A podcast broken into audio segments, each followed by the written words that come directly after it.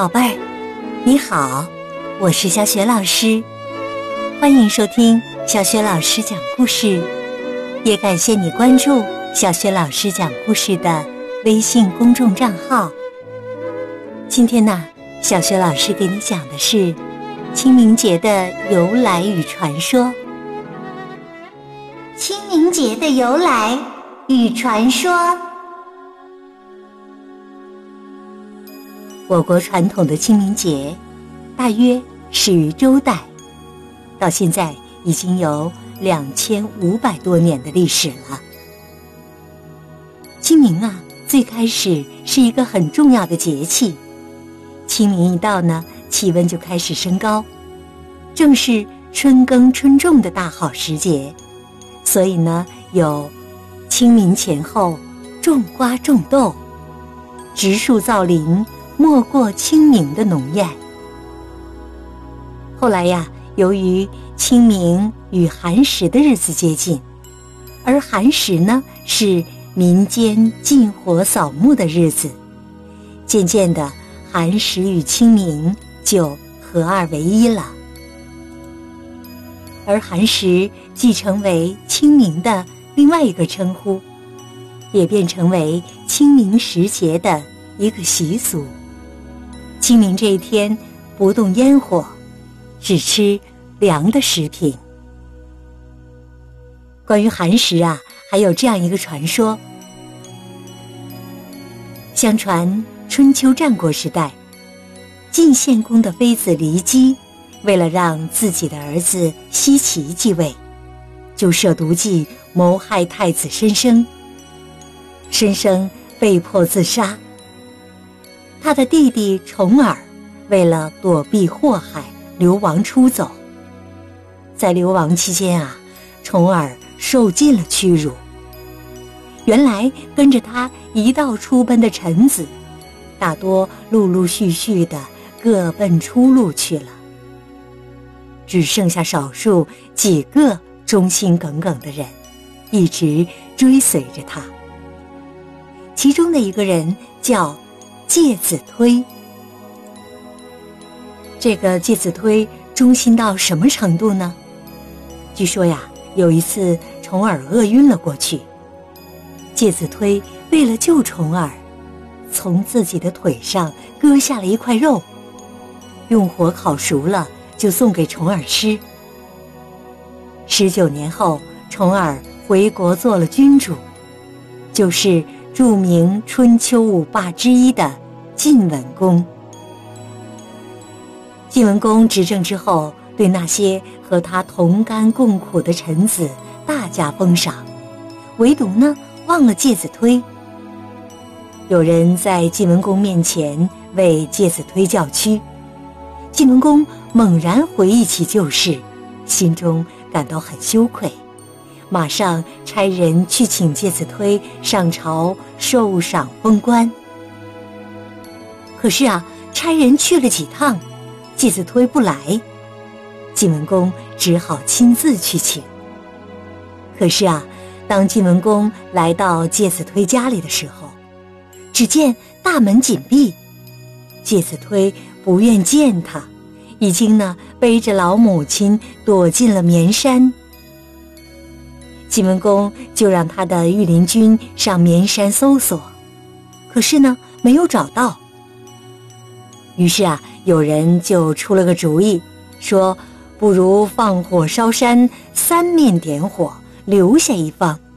大火起时，介子推会自己走出来的。”晋文公就下令举火烧山。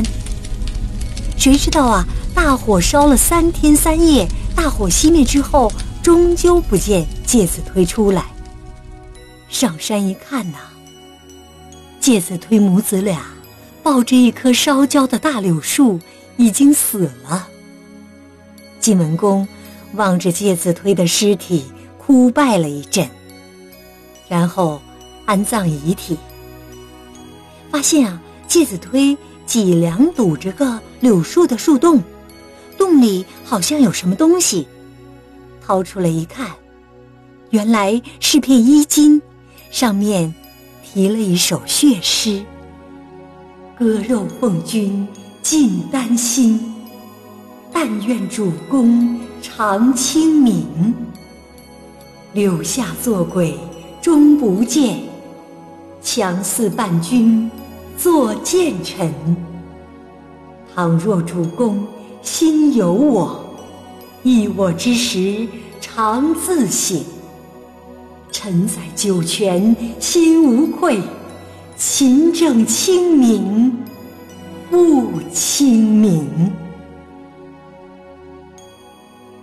晋文公非常难过。他把血书藏到袖中，然后把介子推和他的母亲分别安葬在那棵烧焦的大柳树下。为了纪念介子推，晋文公下令把绵山改为界山，在山上建立祠堂，并把放火烧山的这一天定为寒食节，并且。晓谕全国，每年这天禁忌烟火，只吃寒食。临走的时候，晋文公拔了一段烧焦的柳木，到宫中做了双木屐。这个木屐呀，就是古代的一种木底鞋，底上通常有两个齿。每天。看着木底鞋，晋文公都会叹息着说：“悲哉足下！”足下呀，是指古人下级对上级或者同辈之间相互尊敬的称呼。据说就是来源于此。第二年，晋文公领着群臣素服徒步登山祭拜。表示哀悼。行至坟前，只见那棵老柳树死树复活，绿枝千条随风飘舞。晋文公望着复活的老柳树，像看见了介子推一样。他敬重地走到跟前，珍爱地掐了一下枝，编了一个圈儿，戴在头上。祭扫后。晋文公把复活的老柳树赐名为清明柳，又把这一天定为清明节。以后啊，晋文公常把血书带在身边，作为鞭策自己执政的座右铭。就像介子推希望的那样，晋文公勤政清明，励精图治。把国家治理得很好。此后，晋国的百姓得以安居乐业，对有功不居、不图富贵的介子推非常怀念。每逢他死的那天，大家禁止烟火来表示纪念，还用面粉或者枣泥捏成燕子的模样，用杨柳条穿起来。插在门上，召唤他的灵魂。这东西叫知推宴。此后呢，寒食、清明成了全国百姓的隆重节日。每逢寒食，人们就不生火做饭，只吃冷食了。在北方，老百姓只吃事先做好的冷食，如枣饼。麦糕等，在南方，老百姓大多吃青团和糯米糖藕。每届清明，人们把柳条编成圈儿戴在头上，把柳条枝插在房前屋后，以示怀念。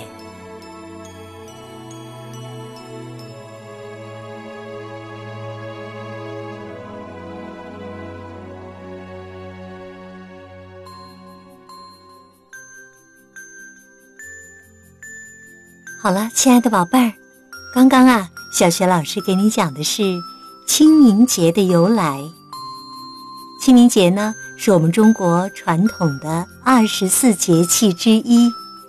那么，除了清明节这个节气，你还知道哪些节气呢？欢迎你通过微信留言告诉小雪老师和其他的小伙伴。小雪老师的微信公众号是“小雪老师讲故事”，也欢迎宝爸宝妈来关注。微信平台上既有小雪老师每天更新的绘本故事，还有小学语文课文朗读、原创文章、丰富的活动。我的个人微信号也在微信平台页面当中。好了，我们微信上见。